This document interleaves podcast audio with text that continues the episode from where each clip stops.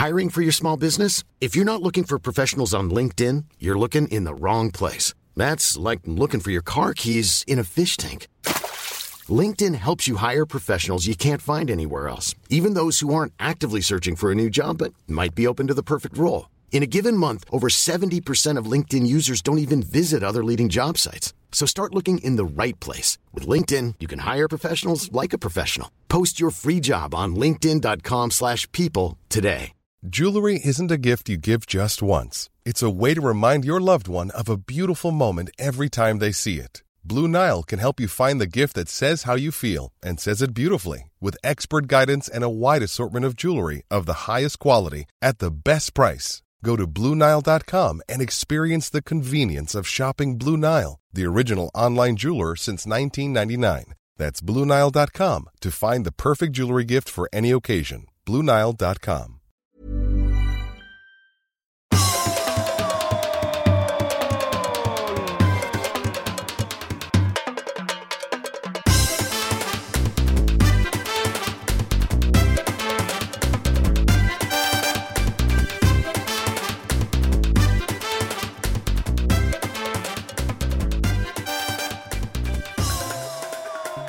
Där är vi igång. Så är det. Hej på allihopa. Eh, Det är ju en stor dag idag, Olsson. Ja, det är en jättedag idag. Jag tror, jag tror du menar att vi, vi nollar. Vi nollar, ja. Detta är program nummer 420. Och det har vi ju pratat om i många år, varje gång vi nollar, att det var ju något speciellt när man nollade. Ja. När man fyllde år. Ja, så han nollar. Och som vanligt så är det bara en viss typ av skåningar som, eh, som pratar. Ja, så han nollar. Ja, det var som fan du. Ja, ja. Ja, han nollar. Ja, det är viktigt. Och det gör vi ju nu. Jag tänkte på det häromdagen när jag började skriva ner lite punkter här. Så 420. Alltså det är på något sätt ändå... Eh, varje vecka, utom några veckor i vintras av förklarliga skäl. Men annars har vi jorden runt, året runt. Så, Har vi suttit här? ja. Ja, här, här har vi ju inte alltid suttit här. Nej, vi har ju suttit... Och inte där. Vi har, där har vi suttit. Vi var inte här, men ja. ja vi har suttit här också. Men eh, det är ju inte på samma... Jag vet inte vad jag skulle tala om. Nej, men vi har ju suttit på många olika ställen. Nu, nu är det ju så att jag sitter i min enkla lilla boning i eh, Bromma. Eh, Det är sommar. Jag köpte ju och planterade körsbärsträd när jag flyttade hit för tio år sedan. Eh, Och det slog mig nu för några dagar sedan att helvete vad det har blivit stort. Alltså, det har blivit ett, det var som ett litet sånt pluttigt några grenar. Ja. Och nu är det som ett, nu är det som ett träd liksom. Ja. Som man skulle kunna klättra i typ. Får du några körsbär då? Nej, och det har att göra med att har trädgårdsmästaren har berättat att eh, det har inte fått ligga. Nej, det var det jag tänkte. Ja, det måste pollinera sig, heter det va? Ja. Du som kan, du som har gröna fingrar. Så att, eh, och det finns då väl inga körsbärsträd här i närheten. Eh, Så att den eh, har inte fått till det. Eller det har inte fått till det. Så att det blir inga körsbär. Hade det funnits ett Tinder för körsbärsträd så hade jag på något vis sett till så att den hade varit där. Eller det. För jag gillar ju körsbär. Men, men det kan inte gå till så polliner... Du menar att, att då kommer någon och så körandes med en stor lastbil med ett stort träd. Och så ställer de det trädet bredvid ditt träd och sen så åker de iväg. Och sen... eh, Nej, du menar om det finns eh, ambulerande pollinering? Ja, hur ska det annars funka? Du, ska du plantera en kompis eller en eh, potentiell älskare, då får du... Eller älskarinna, jag vet inte fan vad det är för kön på trädet. Nej. Men jag säger bara det är tur att det inte blir några körsbär ändå, för då hade jag varit där och ätit upp alla. Alltså jag köpte igår en så hel sån liten burk eh, körsbär. Jag åt alla på en gång. Det tog mindre än 10 minuter så har jag ätit säkert 100 körsbär. Jag mår inte riktigt bra i magen av det då. Nej, man gör ju inte det. Men jag är också en körsbärsfreak. Framförallt Bigarå, när de kommer. Bigarå, de där lite större, färgglada. Du kan prata mer om det Olsson. Ja, det ringer på dörren. Jag måste öppna. Ja, ja. Gör det. Jag vet inte vad jag ska säga. Så. Jag kan bara säga att jag har fått ett konstigt mail från en figur som... Jag tycker mest att det finns så mycket konspirationsteorier i det stora landet i väst. Men att svenskar liksom köper dem rakt av. Och en som skrivit till mig idag att jag är en idiot som inte förstår att eh, Donald Trump kommer att återinsättas som president i augusti. Men herregud. Vad är detta? Men körsbär, det kan jag också komma ihåg. Det blev ett långt uppehåll för att den som skulle komma hit klockan tio då kom nu. Wow. Men eh, hon får eh, komma senare. Ja. Hade hon missuppfattat eller du Nej, missuppfattat? hon eller? hade missuppfattat. Ja. Eh, så... Eh, eh, men det löser sig. Sånt som löser sig. Och nu är barn här på väg till fritidsverksamhet med sina kompisar. Det är mycket nu, Olsson. Ja. Men vi måste göra... Vi får ju spela in här lite tidigt eftersom eh, du har krävt i ot, inspelning i ottan.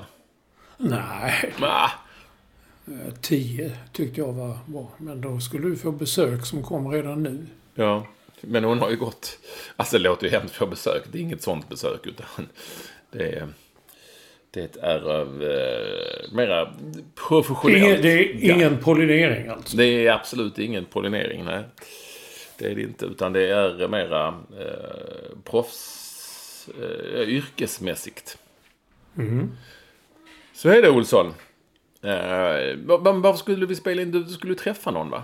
Är det Ja, det pollinering? var tanken. Men vi, det, vi sköt på det så vi hade kunnat göra det klockan... Nej, jag ska gå och se en film klockan ett och så vill jag äta lunch innan dess tolv typ och gå hemifrån halv tolv. Så tio hade varit en bra tid. Sen finns det som heter In the Heights. Som eh, är en eh, musikal. Jag är inte så mycket för musikaler. Men eh, den ser rätt häftig ut.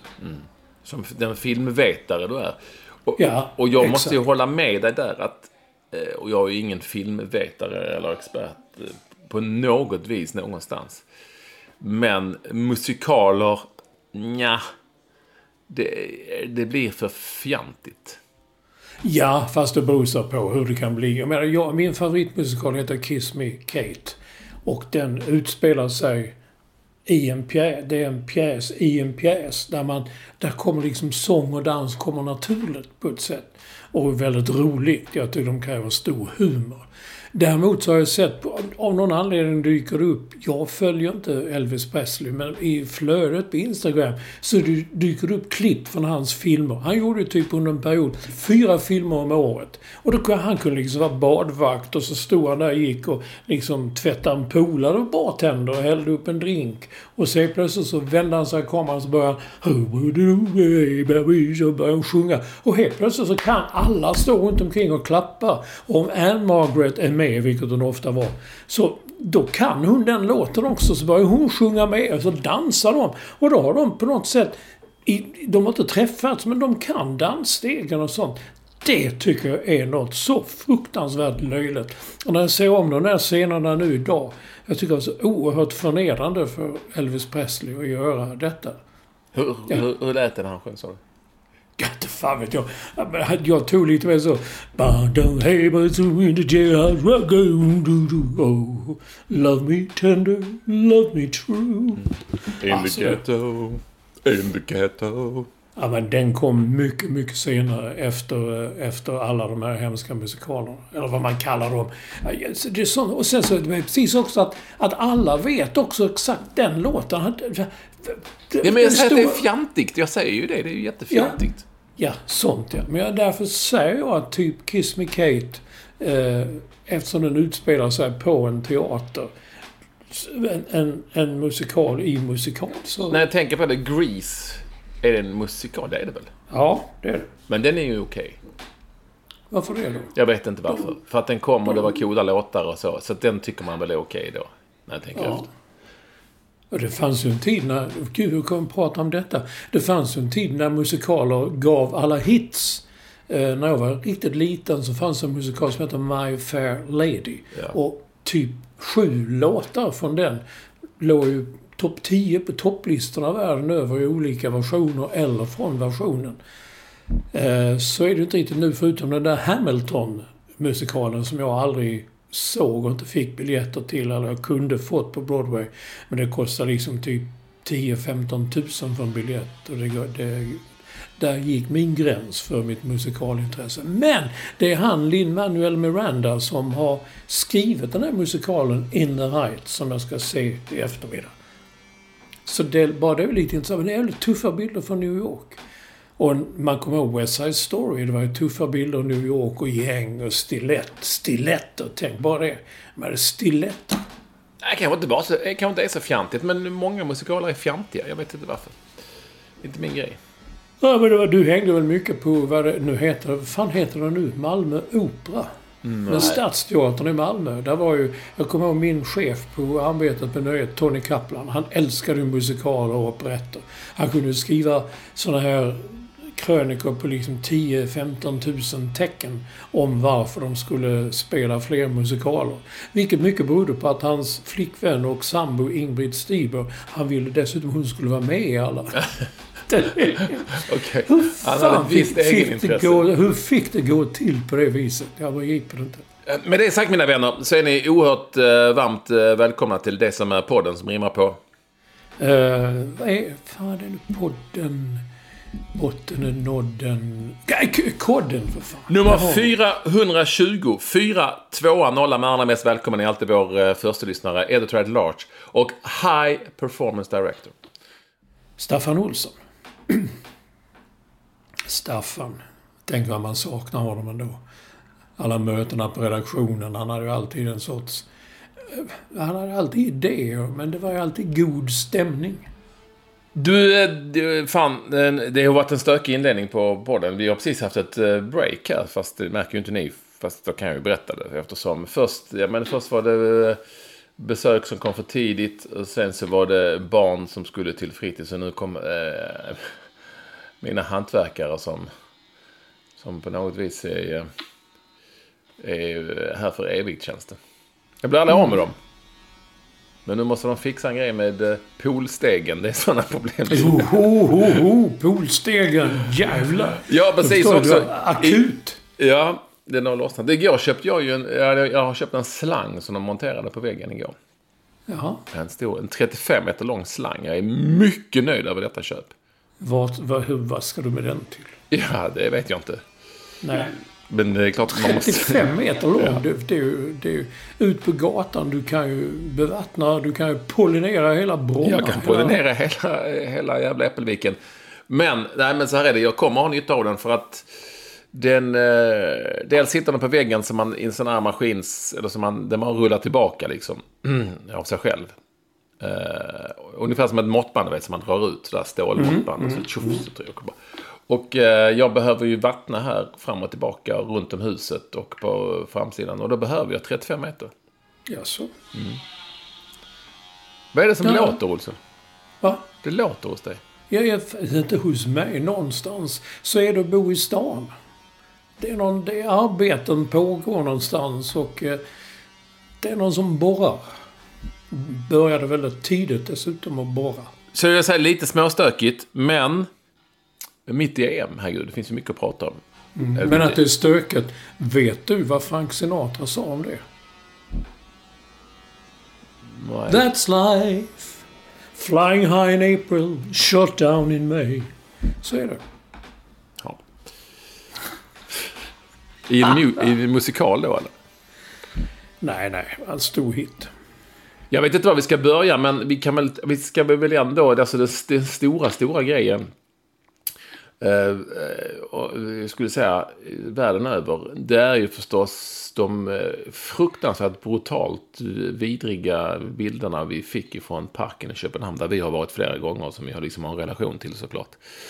När Christian Eriksen dog på fotbollsplanen. Och återupplivades eh, under eh, några fasansfulla minuter. Och allting som kommer kring det. Jag, jag tänkte också på hur, hur ofta har inte Christian Eriksson varit på en fotbollsplan och tränat och spelat, du vet. Mm, eh, I sitt liv, i stort sett varje dag va? I sitt vuxna liv kanske. Eh, och så händer just det här när hela världens tv-kameror är på plats. Eh, och det kanske var, då slog mig också att det kanske var hans lycka liksom. För att det, det är ju klart att han spelar ju ett bra lag och så. Men, eh, och det är ju säkert eh, någon läkare där på plats. Men kanske inte på samma sätt som det är på en EM-match med allting på plats. Nej, det har du rätt i. Eh, du vet, dels fick han ju omedelbar hjälp av lagets läkare och sen så var det ju, har de ju sån här akutvård liksom. Ja, ja. Där som bara dyker upp. Eh, direkt och sen en ambulans utanför som kör iväg honom. Du vet, allting sånt. Det kanske blev hans, inte vet jag. Men det är också väldigt speciellt ändå.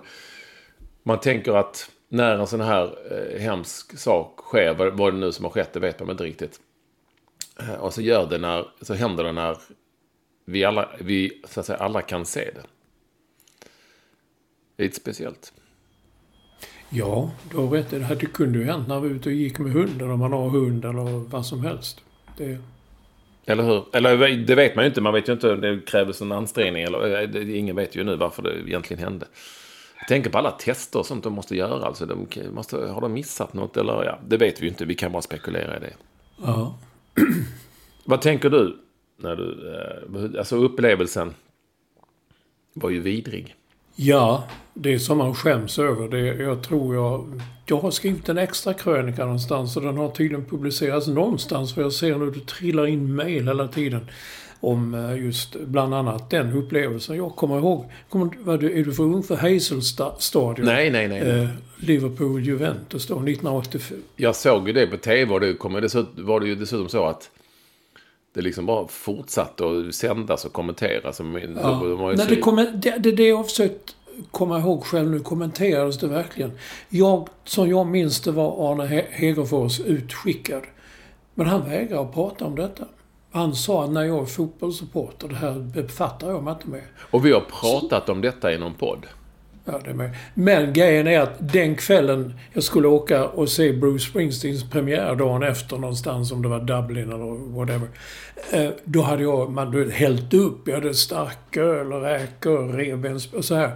Och det blev liksom bara... Och jag ska säga i lördags då, av någon anledning tänkte att nej, jag ska inte dricka något idag. För ibland tänker man det. Men detta, fan det är ju lite festligt ändå. Så jag gick och hällde upp ett glas vin, satte mig och tittade och då trillade Christian Eriksson känner man så jävla pissigt det man hällde ut det vinet sen. Det blev ingen... Det blev... Det lades så att säga sordin på stämningen. Det gick ju också, det gick ju också, eller hur? Jag vet inte vad du säger men...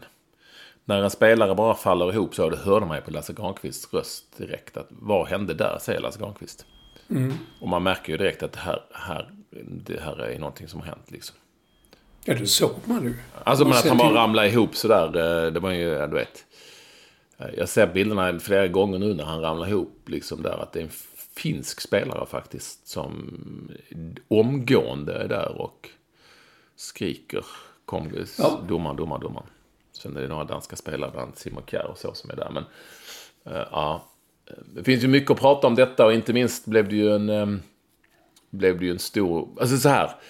Eh, låt mig bara säga att jag håller med dig om att man tappade allt och jag... Eh, jag ville, när matchen återupptogs så bara kände jag, nej men nej, nej, nej, nej, jag vill inte se det här. Och när matchen spelades, den här andra halvleken spelades, så jag tänkte, nej, jag vill inte titta, jag vill inte se det här. Jag vill inte, varför håller de på så här? Precis, jag gjorde samma. Utan jag vill inte se detta. Jag slog över och tittade lite på eh, Rysslands matchen men jag stängde av den också. Jag tyckte det blev ingen... Nej. det är ju förstås en gåta att detta Uefa ändå... Alltså noll empati någonstans och noll mm. humanism. Alltså, vem i hela världen, säg mig den människa som hade sagt eh, någonting om att man hade flyttat den här matchen en eller två dagar. Det hade ju gått att lösa såklart i dessa tider. Ingen hade kunnat säga någonting i publik, ingen hade sagt någonting om det. Mm. Men Nu hävdades ju efteråt att eh, förbundskaptenen som heter Kasper Julmän. Julmän. Att alternativet var att spela halv tolv mitt på dagen. Ja, alltså, efter. enligt Peter Schmeichel som jag, jag har följt dansk media, han är ju stenhård och han har ju direktkontakt med Kasper Schmeichel som är hans son. Eh, De ser dessutom exakt likadana ut. Eh, Och eh, alltså som de gjorde när Peter Schmeichel var målvakt i Manchester United då. Kanske världens bästa målvakt. På den tiden. Men han hävdar ju nu att de fick två, tre alternativ. Ett var att spela halv nio, ett annat var klockan tolv dagen efter. Och ett tredje var förlora matchen med 3-0.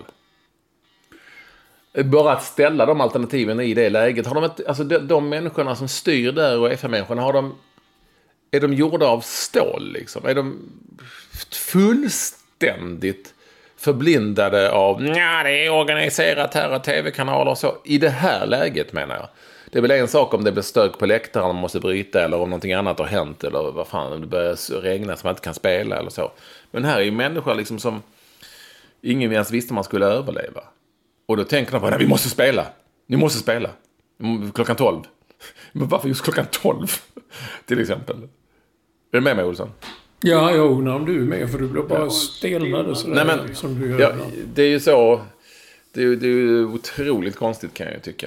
Eh, Det blev ju också en, en väldig debatt kring vad som skulle visades i tv-rutor och hur det fortsatte. Så det, är ju, det tycker jag vi kan prata lite om. Det är ju det är intressant trots allt. Eh, För att av, så här, den här så kallade matchfeeden som det heter på tv-språk. Det vill säga det som du ser i rutan. Det är ju Ja. bilder som produceras av eh, liksom en internationell eh, bildproducent där alla får samma. Sen kan man välja möjligtvis eh, att lägga ut en bild på en tom arena eller på arenan utifrån eller så kallad beauty shot alltså, som är en kamera högst uppe på läktaren som visar en översikt. Men det här är då producerat av eh, de som Uefa har anlitat. Där är det så att det kommer en närbild på, eh, på Christian Eriksson han får först hjärt och lungräddning och sen så eh, ännu värre då en, en bild när han får sådana här stötar i, Ja. i upplivningsväg. Och det är klart att för, för mig är det, ju, det är ju bilder som man inte ska se och inte ska visa. Så för mig är det ju en gåta att, att man efter den första bilden när han har gått in, då bildproducenten med hjälp av en kameraman ser att han får hjärt och lungräddning. Att han ens är, tar sig dit igen är ju... Han ska ju få sparken, eller hon som nu har gjort det här ska ju få sparken för det. Liksom. Det är ingenting som ska visas. Ehm, eh, och eh, Lasse Granqvist var ju tydlig i TV4 och sa att det här vill vi inte se. Och, och sen så kunde man till slut koppla upp på den här beauty-shoten och sen blev det helt tyst. Och i en väldigt, väldigt svår situation någonstans, inte minst för de som kommenterar och för alla är vi ju liksom i chock liksom. Jag tyckte Lasse Granqvist skötte det väldigt bra. Eh, eh på alla sätt och vis väldigt bra liksom. Ja. Nej, men alltså jag tycker jag ser saker och ting snabbare än någon annan och jag såg ju redan, om det nu var Simon Kjär, det vet jag inte. Jag kommer inte men någon som hade fingrarna inne i... Man, det fick man ju se. Det var till, till och med nästan en närbild. Men jag tror det var Kär, alltså det var han ja, exakt, som stoppade ut Fingrarna inne i munnen liksom och då tänkte jag, herregud. Är han epileptiker? Vad har hänt? För Ska, är han full, är han, och då såg man på hans ögon också att detta, han är ju inte, han är inte vid liv. Nej. Sen fortsatte de och... Ja, det var lite konstigt. Inte konstigt, men det var... Det, det TV4 gjorde sen, alltså jag tycker att Lasse Granqvist vände var och skötte det bra. Man hörde på att han var chockad. Det var ju liksom att de inte... Och blev ju kritiserade för det. För jag, kan, jag kan tycka att man direkt efteråt, eh, alltså under 10-15 minuter, det finns liksom inte så mycket att säga. Eh, och det finns ju ingenting att... Eh, ja men det blir det bara en massa spekulationer, vilket ju eh, inte ger någonting. Men det måste ju fortfarande finnas en journalistisk ambition någonstans. Och den tycker jag att, där tycker jag att då, det är inte att slänga in halv åtta hos mig. Utan då får man eh, andas, ta sig samman och sen göra en eh, studio kring detta med uppdateringar på det som är faktabaserat och eh, eh, inte bara prata om det, kanske ringa någon hjärtläkare. Alltså det, det, det måste finnas en journalistisk ambition. Och där tycker jag att de gjorde, gjorde fel som bara valde att nej, vi vill inte ha med detta att göra längre. Eh, alltså man kan sköta det värdigt. Men det beror ju helt enkelt på, jag med, jag tänkt på det, det beror ju på att de hade inget djup i den studien. Det är också därför det sitter Olof Lund i studio ibland eller Simon Bank på, alltså du vet, eller Erik Niva eller vad du vill. Alltså det, det kan inte bara vara folk som... Fotbollen är ju så mycket mer än så. Det djupet hade de inte i den studion Men Lotta Schelin och Jimmy Durmaz och Kim Källström på något vis. Och, och eh, Gusten Dahlin som, som programledare. Alltså det fanns ju inte där. Det Olof Lund funnits där och Lasse Granqvist kanske var programledare så tror jag de hade gjort det. Men nu, nu mm. fanns inte det journalistiska djupet där. Det är ju faktiskt så. Och det har ju... Eh, jag förstår inte riktigt. Eh, fyran har ju sen, eh, sen några år tillbaka liksom alla åker runt på olika saker. Det, alltså, I stort sett. Lasse Granqvist är programledare ibland och ibland är han kommentator och sådär. Och, eh, liksom inga fasta roller. Och det är säkert bra, men ibland så kan det också bli fel. Och det här, här blev det lite fel. Eller det blev ganska mycket fel, förutom att Lasse Granqvist ja och, och alla säger att TV4 gick över till halv åtta hos mig. Jag såg ju inte den på TV4, jag såg på Simor. Och då säger Lasse Granqvist, jag vill bara mena att nu bryter vi härifrån. Vroom! Och så kom den där loggan upp. Hej Mats, vad ska du titta på nu? Och så kom det en massa Fy fan vad okänsligt att bara lägga in den glada tecknade gubbar som hoppar liksom. Här har vi roliga serier, och här kan du göra detta. Det var inte snyggt, men det tog liksom 20 minuter sen, eller lite, kanske lite, sen kom ju SVT med sin studio.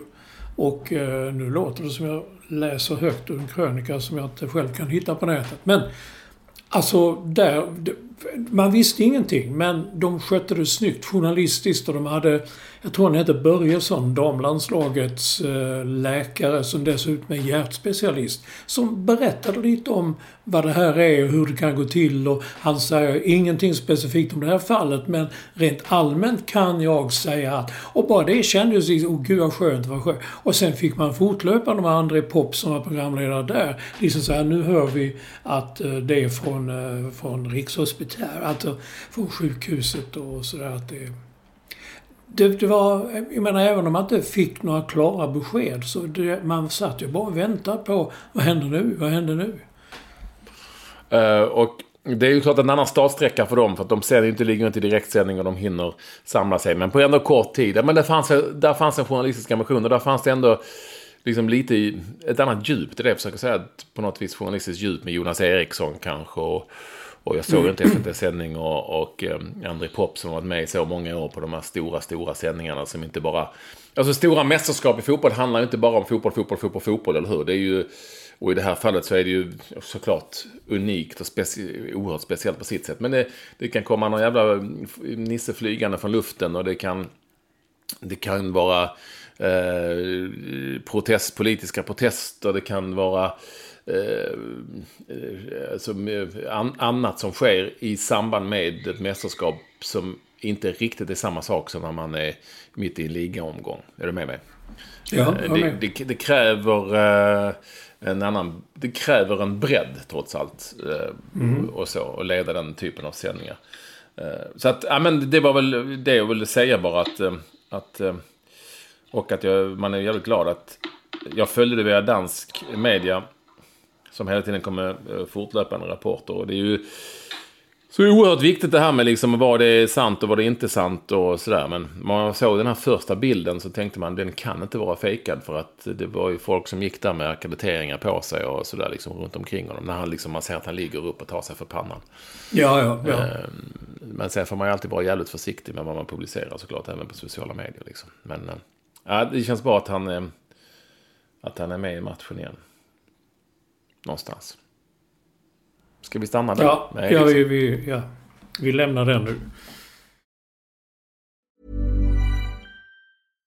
How would you like to look five years younger? In a clinical study, people that had volume added with Juvederm Voluma XC in the cheeks perceived themselves as looking five years younger at six months after treatment. Look younger, feel like you. Add volume for lift and contour in the cheeks with Juvederm Voluma XC. Reverse signs of aging by adding volume to smooth laugh lines with Juvederm Volure XC. For important safety information and to find a licensed specialist, visit juvederm.com. That's J U V E D E R M.com. Not for people with severe allergic reactions, allergies to lidocaine, or the proteins used in Juvederm. Common side effects include injection site redness, swelling, pain, tenderness, firmness, lumps, bumps, bruising, discoloration, or itching. There's a risk of unintentional injection into a blood vessel, which can cause vision abnormalities, blindness, stroke, temporary scabs, or scarring. Talk to a licensed specialist to find out if it's right for you. Ready to pop the question? The jewelers at BlueNile.com have got sparkle down to a science with beautiful lab grown diamonds worthy of your most brilliant moments. Their lab grown diamonds are independently graded and guaranteed identical to natural diamonds, and they're ready to ship to your door. Go to BlueNile.com and use promo code LISTEN to get $50 off your purchase of $500 or more. That's code LISTEN at BlueNile.com for $50 off. BlueNile.com code LISTEN. Wow. Nice. Yeah. What you're hearing are the sounds of people everywhere putting on Bombas socks, underwear, and t-shirts made from absurdly soft materials that feel like plush clouds. Yeah, that plush. And the best part? For every item you purchase, Bombas donates another to someone facing homelessness. Bombas. Big comfort for everyone. Go to bombas.com slash ACAST and use code ACAST for 20% off your first purchase. That's bombas.com slash ACAST. Code ACAST.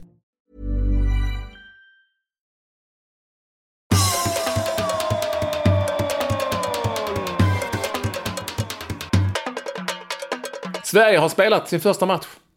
Ja. Det finns ju en hel del att prata om där också, vilket jag då har diskuterats kring. Det blev ju som ni vet 0-0. Eh, Och en pinne borta mot Spanien i Sevilla-hettan. Ja. Och eh, den här debatten som vi nu ska ta, ta del i här eh, har ju jag hört och sett i rätt många år. Ja, ja. Alltså den har ju alltid funnits. Som Bob Houghton sa, vad är rolig fotboll? Eh, För, för på den tiden på 70-talet så tyckte man att det som Bob och Roy sysslade med, det är inte bara tillräckligt kul. Kommer ni ihåg det? Den debatten också fanns ju. Ja, du. Ja. Och, och så vidare. Eh, jag vet inte. Det här... eh, det här... Det, så här, det blev... Jag vet inte, jag blev bara helt... Jag blev nästan lite tagen av att det var så... eh, Det kändes så... eh, Maktlöst. Förstår du vad jag menar? Det var som att...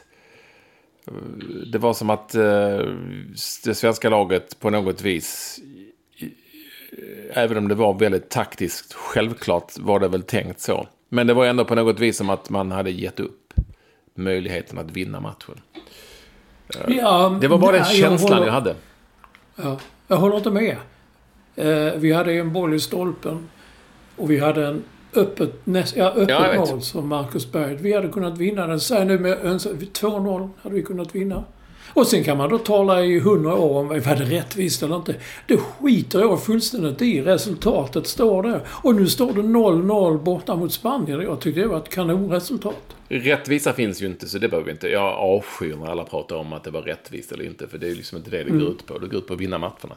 Inte bara som, det är, inte, det är ingen eh, jurydomstol liksom.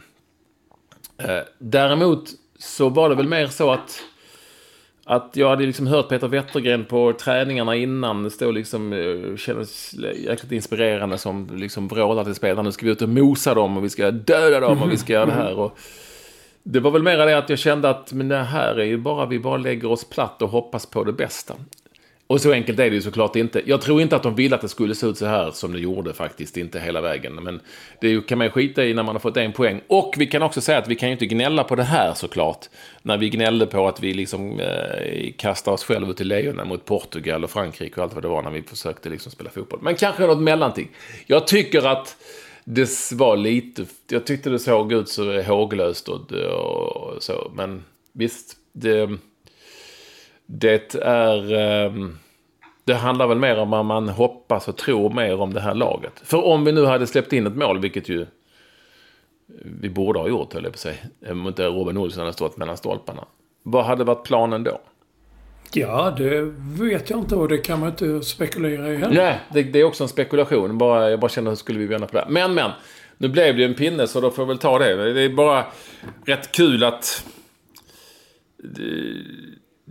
Den här matchen mer än någon annan match tror jag...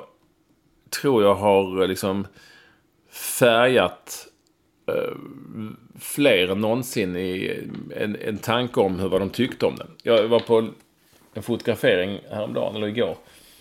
Eh, och då säger en tjej där som var med och skötte fotograferingen att du, det gick inte så bra i fotbollsmatchen. Hon var inte intresserad av fotboll. Det gick inte så bra i fotbollsmatchen igår. Vi, gick, gick, vi förlorade. Nah. Det blev en poäng mot, mot Spanien eh, borta så. Det var nog rätt bra. Ja, nej, men jag, jag bara hade varit iväg. Sen kom jag hem och så träffade jag min, min kille och han var helt vansinnig och arg. Jag satt framför tvn. Jag var helt övertygad om att vi hade förlorat med 5-0. Ja, ja, ja. Är du med mig? Och jag tror att eh, vi inte heller bara kan... eh, Vi kan liksom inte bara bortse från att folk verkligen i väldigt stor utsträckning har tyckt sådär. Sen, sen så vet ju vi också, du och jag, att mästerskap är mästerskap och det hinner ändra sig ganska mycket. Alla matcher lever sina egna liv.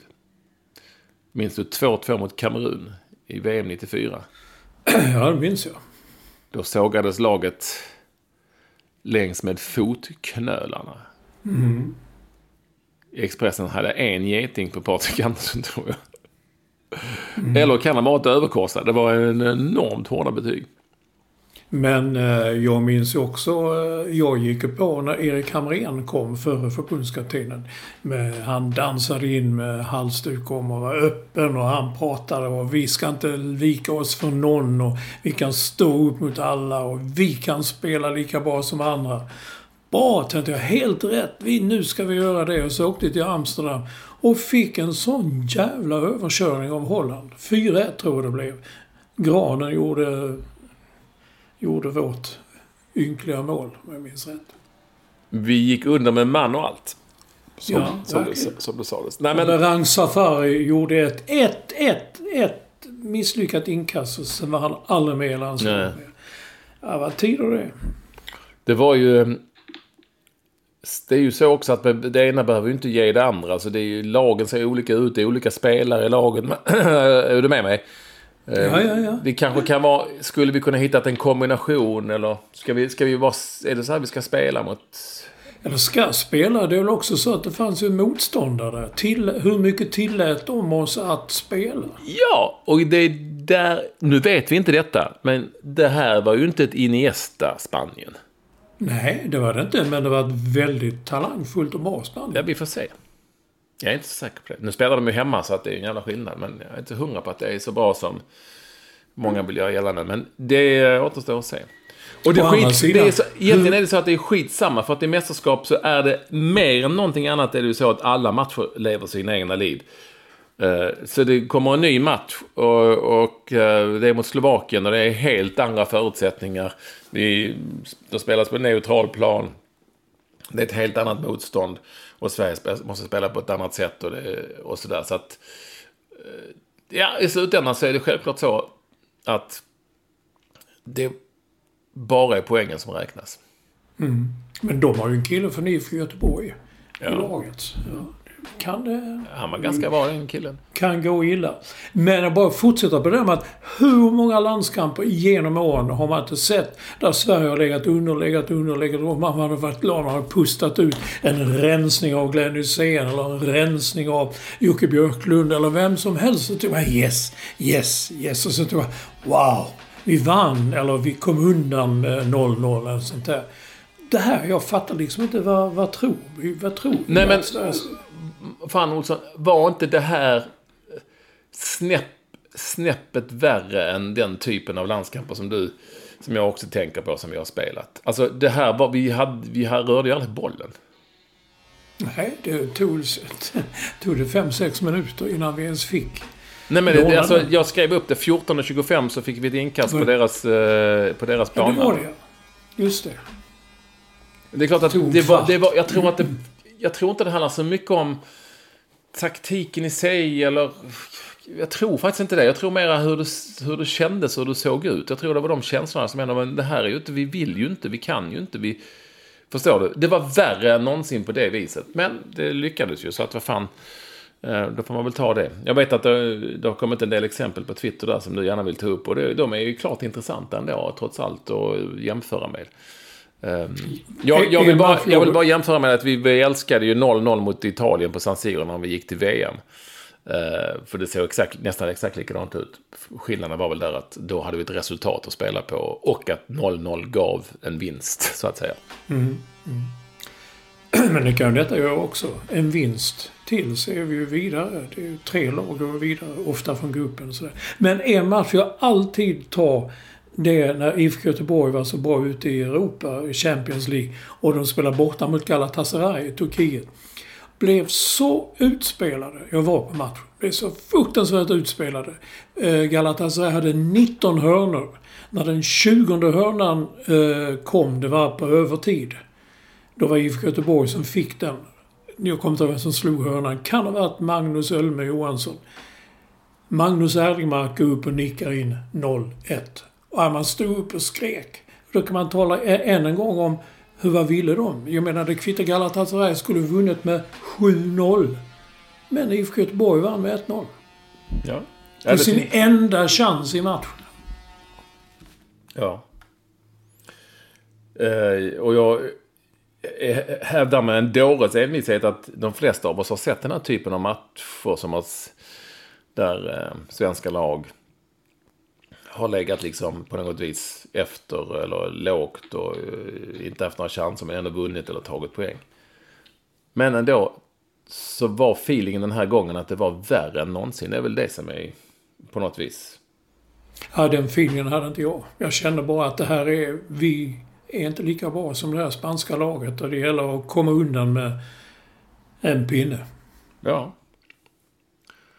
Eh, och det är möjligt att det är där vi står liksom. Vi är inte bättre än så. Eller försöker inte ens vara bättre än så. Eller vad som nu är bättre. Vad som nu är bättre. Det, vi, vi behöver inte debattera mer om det. Jag, det. jag tyckte det såg för jävligt ut. Men jag är jävligt glad över en poäng. Det kan man, det kan, man kan ju ha delade känslor liksom. Eh, Det är ju Så så. slutade det som alltid med att det här jävla tjafset om näthatet och sånt där. Då hade du en intressant poäng när vi pratade bredvid mun, eller vi pratades vid igår, om var- varför är folk förvånade? Jag har inte läst, skrev du någonsin krönikan? Ja, jag skrev en krönika också om detta. Ja, jag har inte hunnit läsa den idag. Men eh, det är så här det låter ju. Så pratar ju folk, så är det ju på läktarna, så är det ju på arenorna ju. Och Ja, men alla det- de som står där, åh vad underbart med publiken igen. på er."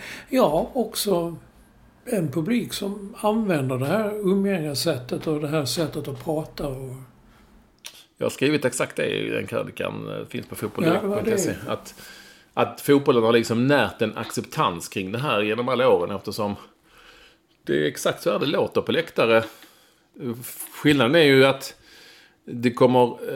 Eh, alltså till skillnad från att någon skriker eller skriver det på, klottrar det på en offentlig toalett som man gjorde förr.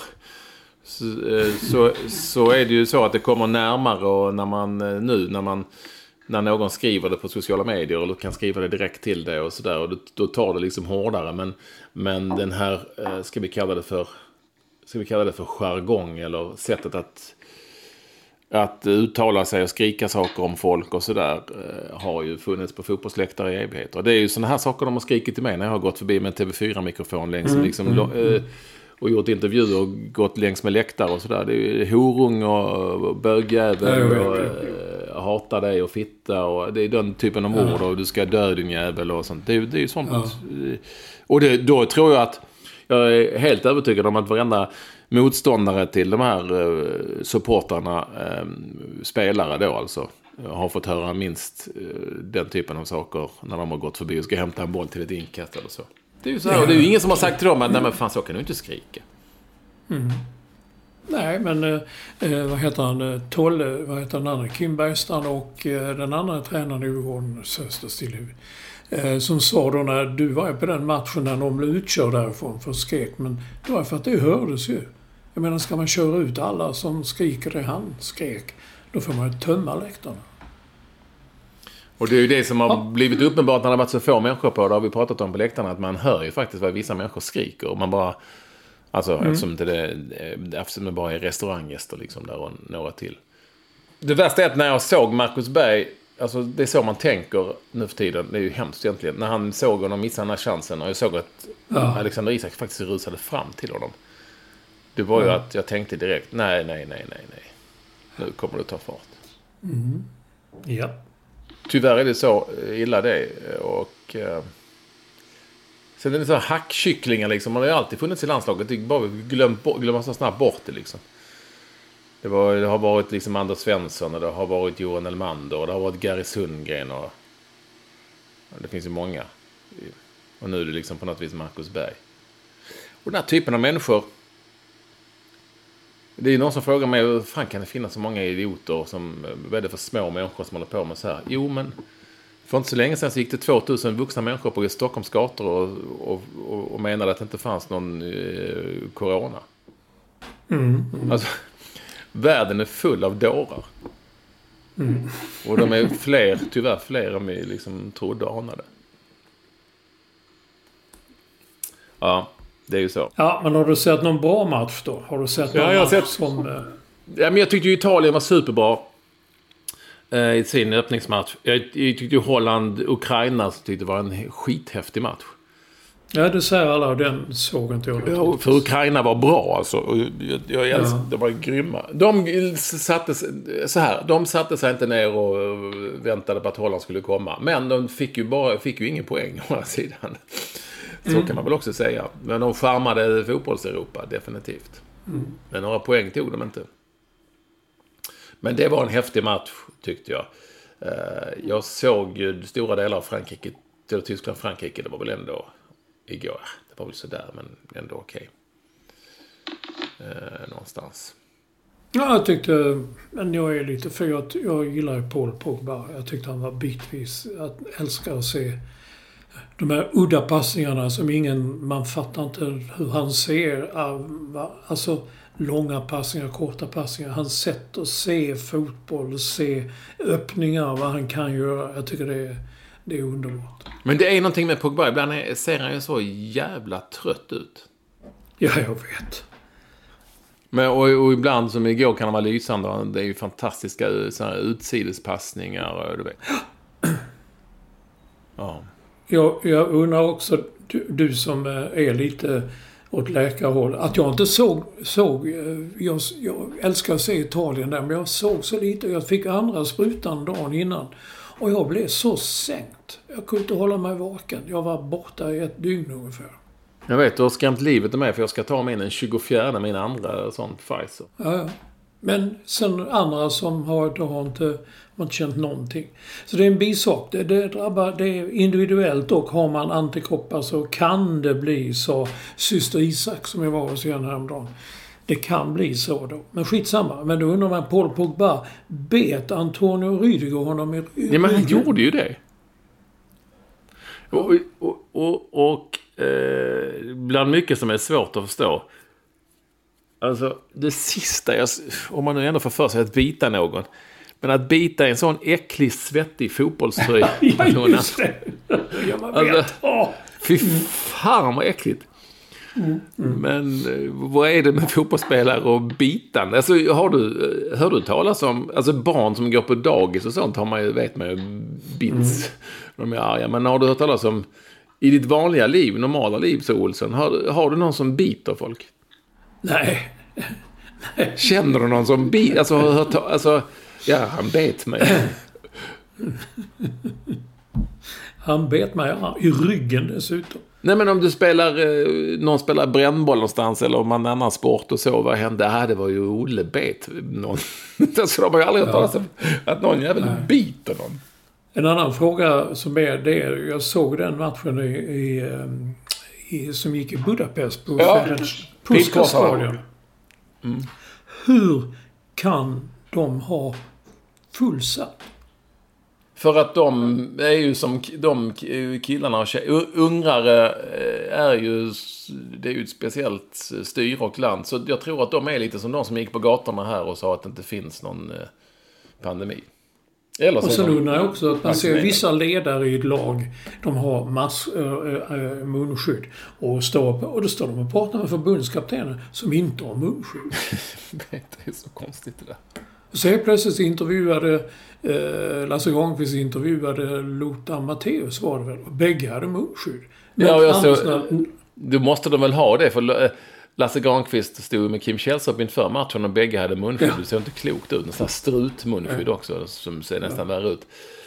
Och sen så tar de ju av de munskydden de sitter upp och kommenterar sen och eh, sitter ju en meter från varandra, om ens det. Ehm, och eh, ja, jag vet inte, det där är ju så konstigt så det olika regler. Som sagt, och så fullsatta arenor i Budapest. Eh, Det är, man, det, är ibland, det är verkligen svårt att få ihop. Men det, den, det kan vi inte lösa, Olsson. Nej, nej, nej. Jag bara tycker det är lite anmärkningsvärt. Sen eh, lite i skymundan. Caroline Seger har gjort 215 landskamper. Och då är hon störst och mest och bäst i Europa på det. Ja, det är sant. Ja. Varför bjöd ni henne till er den där julfesten ni hade direkt sänt? eh, Ekvall vs Lund eller vad fan det var. Var hon med där? Ja, det har jag satt bredvid henne. Är det sant? Ja, vi satt och pratade om Rå och allt möjligt. Jag, någon sa igår, ja hon är från Helsingborg, men hon var väldigt noga med att påpeka att hon är från Rå. Det hade jag faktiskt glömt att hon var med där, men där ser man. Det är ju en stor debatt där kring våra herrar Sjöstrand och Karl-Erik Nilsson. De var ju inte där och de vill väl frottera sig i någon sorts EM-glans någonstans. Så Ja, de var ja, inte där när de satt Okej. på. Så att, Men det, det, jag tycker det, det är... Jag trodde hon var slut för för några år sedan vet jag att jag har skickat sms till min kompis Bråstedt, Max, på Expressen som i många år följde damfotbollen och skrev det att du, Caroline Seger, hon har nog gjort sitt. Men det hade hon inte. Hon kommer tillbaka igen. Jag såg Peter Gerhardsson, förbundskaptenen, säga att hon är bättre nu än hon var förr. Och det är ju lite spännande. ja, det är det såklart. Men jag undrar mest varför när ni satt, ni, du och Olof Lund satt, att vilka ska vi bjuda? Vi bjuder den och den. Caroline Seger måste vara med. Och vi sätter henne bredvid Olsson. Ja, jag kommer inte ihåg varför hon var med där. Detta var ju i Stockholm också. Ja, men hon Ja, spelar väl för Tyresö då kanske? Men det var ju mitt i vinter. Ja. Det var jul. Var kanske nyår. Jag hade glömt att hon var med. Men det var väl trevligt. Ja. Vi, var, vi var liksom lite förutseende. Vi visste att det här skulle Ja. bli något stort. Jag tror det var något stort redan då.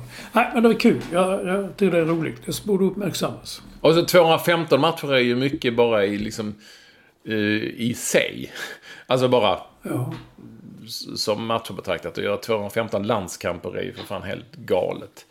Egentligen. Men... Eh, och du har rätt att eh, det kändes som att det var over and out. Men hon är, hon är tydligen tillbaka. Jag, jag följer inte eh, damfotbollen på det viset alls längre. Så att jag har lite dålig koll ska jag ärligt talat säga. Alltså, inte av ointresse utan av tidsbrist mera. Man får välja. Men, men eh, det är kul att eh, Caroline Seger har eh, bliv, fått legendstatus för det är hon värd. Mm, ja, absolut. Ja, nu med alla avbrott och så så jag har ingen aning om hur vi ligger till med Nej, men vi, vi, det kan bli lite längre det här kanske till och med än vanligt. Så att vi kör vidare i denna superstruliga sändning. Jag fattar ingenting. Det var ju inte värt en nollning. Men eh, nu hoppas vi på det bästa helt enkelt. Eh, Men dra den då. Jag är intresserad av att höra det när jag bevakar landslaget och då, det roliga, inte roliga, men man, eh, du vet. Mixad zon och man träffar spelare höll på. Nu sa du när vi pratade häromdagen att allting är på Zoom. Man behöver Ja. inte resa någonstans längre. Jag vet inte om det är Zoom eller vad det är, men... men det alltså, om man åker på landskamperna nu som Lyr och Lund och de gör. Jag, jag eh, har liksom avstått av förklarliga skäl, men... Då eh, får du sitta kvar på pressläktaren och vara med på presskonferensen och i mix, en så kallad mixad zon för att... För att... Eh, eh, allting är digitalt. Så jag har lika stor... Jag var med och ställde frågor till Janne Andersson inför och efter matchen eh, mot Spanien. Ifrån min soffa, ifrån min soffa här i Bromma. För jag är akkrediterad och kan koppla upp mig och vara med på de här digitala presskonferenserna. Är du med mig? Men det, ja, jag är med, men det är likadant alltså då för Lyr till exempel, Mattias. Att där han är på plats. Ja. Så han sitter också och Så de frågar- utsända, de utsända sitter antingen på pressläktaren eller på, eh, på liksom i mediacentret och ställer sina frågor. Oftast på, sitter de kvar på pressläktaren så nu så ställer de sina frågor där med en munskydd på så de måste ha. Det är så konstigt.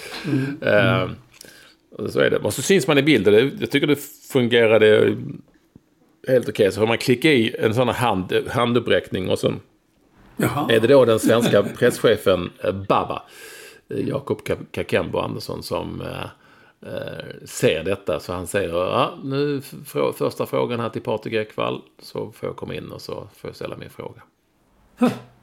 Intressant. Så att när jag hade liksom de första frågorna till Jan Andersson i presskonferensen inför matchen där, med, och då satt jag här hemma.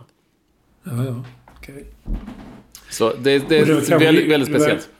Ja, och det var tydligen en lång resa också. Jag hade lite sms-kontakt med Olof Lund som sa sex timmar tog det att ta sig ner till Sevilla. Ja, och vet att de, Men- de skulle ju åka sådana här bra flygplan. Då trodde man det var ett sånt där gammalt Malmö Aviation, du vet. Så. Ja, ja. Eh, Men det var ju de här nya bra planen, de här eh, smala som man åker till Ängelholm med. Jaha. Ja, så de flög från Göteborg till Sevilla, men det tog, ja, över, det tog nästan sex timmar. Ja, det, det är en lång resa i ett sånt litet plan. Det är det ju. Även om de är väldigt få på planen så är det en lång resa. Liksom. Men vart var det vi åkte då? Var du med då när vi åkte propellerplan till Moldavien. Bulgarien? Moldavien var det Ja. Vi flög från Göteborg, vet jag. Och så mellanlandade vi i Polen och piloten... Jag kommer att titta ut genom fönstret stod piloten med... Det var en sedelbunt tjock som två tegelstenar när han stod där räknade upp när han jävel tankade planet. Så fick han pengar så gick man in igen. Och vad jag minns mest var att jag tror att Ralf Edström som då jobbade för Radiosporten, han, vi hade bagage inne i kabinen och Ralf låg liksom över bagaget. För det fanns inte plats till alla. Det fanns inte sittplats Det var fullt planet, kommer jag ihåg. Och vi hade frågesport och sånt. Det var ganska kul. Janne Majlard var med, Roger Blomqvist Ja. var med, Olof Lund var med och du var med då.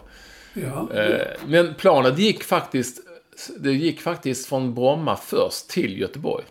Stockholm, Göteborg Jaha, men då var jag i Göteborg för Ja. jag hoppade på i Göteborg. och sen till eh, eh, Warszawa där vi mellanlandade för tankning. Ja, det var ett sånt litet plan.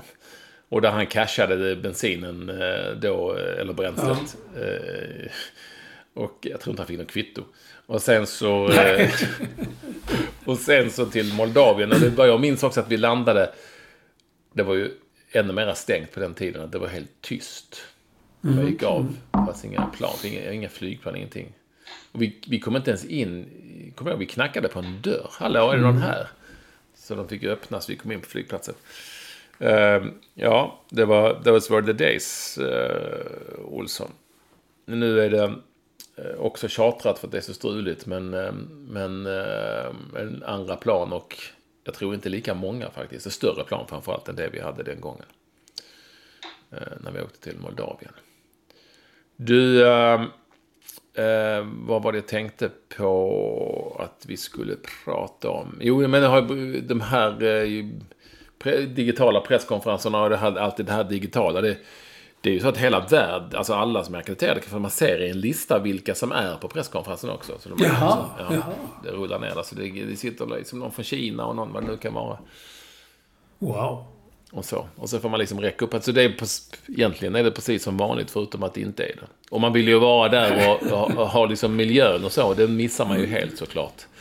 För de som är på matchen. Men, men ehm, Eh, det är väl sista gången det det, här, det kanske blir så här under OS också. Jag har faktiskt ingen aning. Nej, det är fler och fler hoppar ju av. eh, eh Eller kortar sina trupper och sånt där. Eh, eh, På grund av att det kommer att bli så jobbigt. Det är så mycket tester, så mycket... eh, Jag träffade Jonas Dahlqvist för, på Discovery. Han var, provade OS-kostym på Oskar Jakobsson, som du har tipsat mig om. Och där jag nu har varit flera gånger. Eh, alltså det är så otroligt mycket tester som ska göras på plats hela tiden. Så att ja, man väljer väl bara att skicka exakt det man behöver. Ja. Men din, din insats i OS, du sitter alltså hemma i soffan Ja, alltså jag ska och är på Zoom? Nej. Jag ska ju vara... Eh, har vi sagt det? Har vi pratat om detta? Ja, jag tror det. Ja. Nej, men jag ska jobba med eh, kvällsprogrammet. Det som är mellan 8 och 10 på kvällen. Mm. Jag och Jessica Almenäs. eh, Och eh, ska prata om det som har varit och det som komma skall. Lite så. Kul. Det ska bli jätteroligt. Och det var därför det var på en sån fotografering igår. Fast jag hade inte varit på Oskar Jakobsson. Utan jag tog med mig några, några egna svider. Som jag kunde flasha. Ja, ja. Det är väl helt... Ja, men på då, så det ska bli superkul. Men nu, eftersom det var så strulig sändning så är jag också lite, lite off här. Men jag hade en rolig spaning har jag för mig. Som jag ska hitta genom att eh, eh, på något vis scrolla neråt i ett Twitterflöde. Men det är ju massor. då kan vi jo, jo, den har vi pratat om Andrea Bocelli? Nej, för att premiären hade inte varit. Nej. Alltså, där pratar vi invigning. Inga jävla Malmöflickorna och sånt, utan... Eh, han bara ställde sig där i en rätt svår svid på mittlinjen och drog av, eh, vad tror han heter, Nos som dorma var den låten. Låten vet jag inte om det är. Ja, jävla bra låt den. Beat. Fan vad de kunde skriva bitar på den tiden. Ja, fin melodi.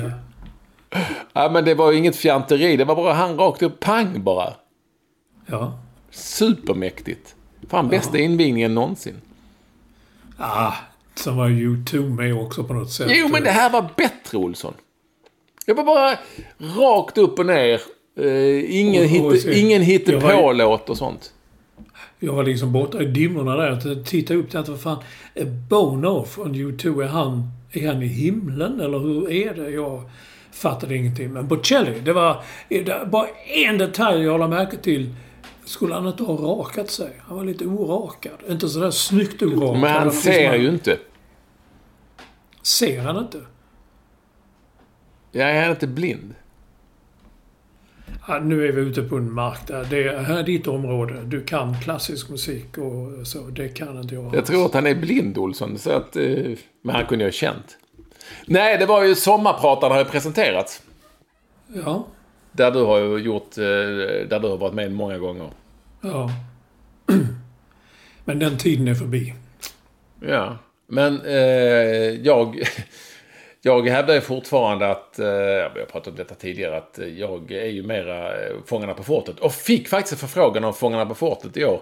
Men inte, det är liksom där, det är den genren jag är. Och får leva med det. Och jag har inga problem med det, Olsson. Men det blev inget sommarprat i år heller.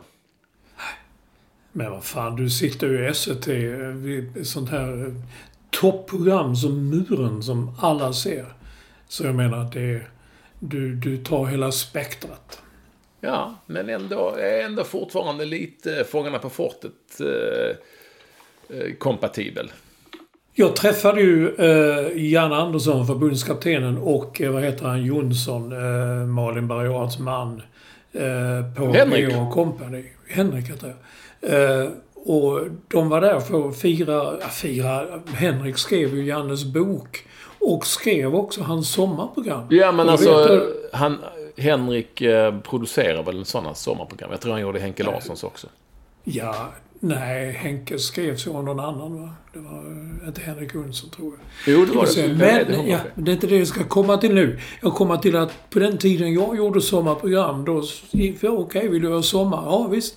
Det ska vara... eh, På den tiden var det mer än en och en halv timme och så, så många låtar, så okej. Ja. Och sen kom man till studion och så satt en, ena gången en kvinna, andra gången en man. Sen, ja det här verkar ju bra. Och så, nu kör vi. Ena gången var det direktsänt. Bara rakt ut så. Ingen jävel. Då berättar ju både Henrik Jonsson och Jan Andersson om hur de satt och fikade och de gjorde det och de var iväg och ska du ta emot det och så här. Det, ja, det var lite annat stuk. Lite annat stuk. Jag tror att Gry Forssell förra året, eller för något år sedan, gjorde också live. Ja. Eh, För att hon var så van vid det, tror jag. Mm. Men det blev inget den här gången heller. Han sa det är klart så jag live. Jag menar, så jag är livrädd för jag tänker om någonting händer. Och det hände! Det hände ju. Det bara bröts ungefär som nu den här morgonen. Bara boom! Så blev det tyst. Så jag satt där och sa vad hände nu? Ja, ingen visste. Och det shh, och de höll på. Så, ha, så kom vi igång igen efter ett tag. Och då kunde jag säga, ja, då har jag precis pratat om el, vad man köper el. Den polska elen, är den bättre än någon annan? Och då sa jag att det var Polens el som kom in här och bröt detta kunde man göra direktsändning. Men jag, jag hade ju heller inga sådana historier om, om sjukdom och död och elände. Jag var ju med i den där lite roliga eh, genren. Skitsamma, alltså, hinner vi ta det här? Jag tycker det är ja, roligt att tala om... Vad vill du ha? Sveriges taktik och allt detta vi sa. Bengt Eklund som skriver. Ja, 10 000 meter friidrott. En löpare drar inte en meter, ligger långt ner i fältet och andra får göra alla, alla andra springer. Sen är det 15 meter kvar och spurtar han och tar guld. En cyklist kan ha, han har ett startfält runt omkring sig. De gör grovjobbet. Och så sista kilometern spurtar han. Och klungan kan då blockera andra, så går han fram och så vinner han. Och i samma tråd så la Capacity Now in det här med The Rumble in the Jungle. Där Alis taktik, vilket det kan jag tycka var en fullständigt idiotisk taktik, det gick ut på att han skulle ta så mycket stryk av George Foreman så George Foreman skulle invaggas i en falsk säkerhet. Och när han var det, ja då nitar ju Ali honom ju. Och har sen hyllats för detta. Att bara gå tillbaka och ta all skit och sen Ungefär som att man ligger i försvar och sen går man upp och gör 1-0 på en feldömd straffspark. I love it. Alltså, eh, jag håller med om att det finns definitivt poänger i det de skriver. Men skill- en liten, liten skillnad här. 10 000 meters löparen, eh, cyklisten och Ali som då nämns i de här sammanhangen. De vann ju sina, mat- sina matcher eller sina, sina lopp. Ja, ja. Men vi... Det gjorde vi inte Sverige. Vi vann ju inte vi, vi kunde ha gjort. Jo, det är en annan sak. Men vi gjorde inte det. Mm. Nej. Ja du. Så att nu förlorar vi mot, alltså matchen mot Slovakien i fredag, på fredag då. Vi kommer att bli glimrande spel. Och IFK Göteborg spelar gör två mål och så vinner de med 2-0. Men all, alla hyllar vad kul det var! Sverige förlorade! Men fan vad bra vi spelade! Ja. Ja, det är... Ja, vad härligt det är en sån förlust! Den risken finns ju alltid. Jag är med dig, den risken finns. Den risken finns. Men eh, jag tror att folk blir lika förbannade om vi förlorar. Mot Slovakien framförallt. Som ändå var ganska bra. Jag såg den matchen med IFK Göteborg spelade. Ja, det gjorde jag med. Men, mm. Så han var ganska bra i den matchen. Ja, men han är, han är ju lite i den åldern och sånt att han kan ju liksom promenera lite. ja, men han har ju för fan vilat sig i form i sex matcher i Göteborg. ja, jo. det är så jävla konstigt. Det värsta är, alltså grejen är, jag tycker han ser så jävla trevlig ut. Han verkar, jag träffade honom någon gång. Han verkar ja. väldigt trevlig. När de kommer, han har så rätt snygga glasögon. Eh, så han måste ha kontaktlinser när han spelar. Men han har väldigt snygga glasögon och ser genuint trevlig ut. Ja, men han är ju ganska trevlig. Ja, ja. Nu ska jag ut till min slang här. Nu måste jag ta ut slangen och göra någonting med slangen. Är det klart, 35 meter. Du kan gå ner, du kan gå upp, du kan gå upp till stora vägen där uppe och spruta lite där spårvagnen kör. Ja, ja det ska jag. Olsson, eh, ja. ledsen för allt strul eh, och kaos. Eh, och eh, det gäller även lyssnarna och stackars Kim som måste klippa det här. Ja, det ska bli kul. Han får kämpa. Eh, Grattis så, Kim, lycka till. Ja, gratulerar. Och så hörs vi och eh, tar oss an 421 snart. Tack för att ni ville lyssna. Ja. Hej!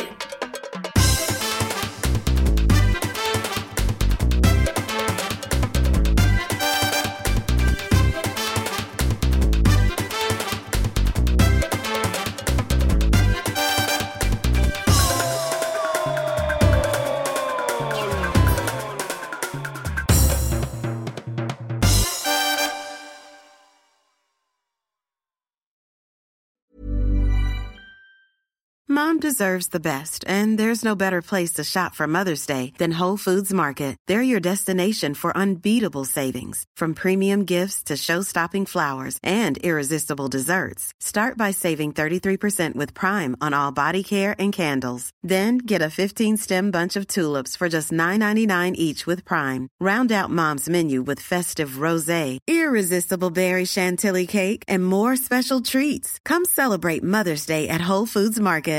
Mom deserves the best, and there's no better place to shop for Mother's Day than Whole Foods Market. They're your destination for unbeatable savings, from premium gifts to show-stopping flowers and irresistible desserts. Start by saving 33% with Prime on all body care and candles. Then get a 15-stem bunch of tulips for just $9.99 each with Prime. Round out Mom's menu with festive rosé, irresistible berry chantilly cake, and more special treats. Come celebrate Mother's Day at Whole Foods Market.